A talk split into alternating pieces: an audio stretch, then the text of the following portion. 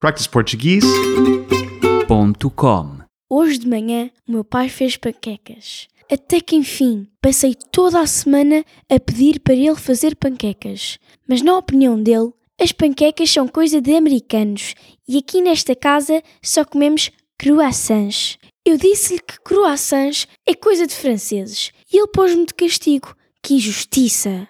Depois fui para a escola. Hoje tive um teste de português. Que grande estupidez! Eu já sei falar português, porque é que preciso de um teste? A seguir, também me vão fazer um teste para ver se sei respirar. Esta agora. Eu disse isto à professora e ela pôs-me de castigo. Fiquei sem intervalo. Dois castigos num só dia?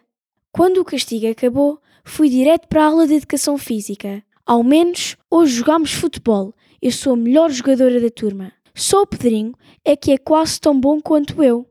Só que ele vai sempre à baliza. Ainda por cima, hoje chutei a bola com tanta força que lhe acertei na cara. E ele ficou no chão, a chorar. O professor de educação física soprou o apito, deu-me o cartão vermelho e disse: Não valem bujas.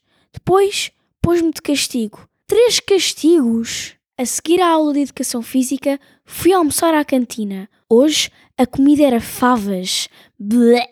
Detesto favas.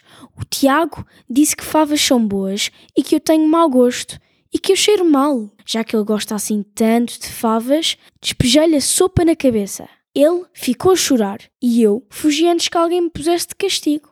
Hoje tenho tarde livre, por isso, a seguir ao almoço, vi logo para casa. A minha mãe veio buscar-me à escola. Ela estava com cara de má. Quando chegámos a casa é que eu percebi porquê. Ela ralhou-me logo. Não fizeste a cama como eu te pedi. Estás de castigo. Hoje não jogas Xbox. Hã? O que ela não sabe é que eu tenho a Nintendo DS debaixo da cama.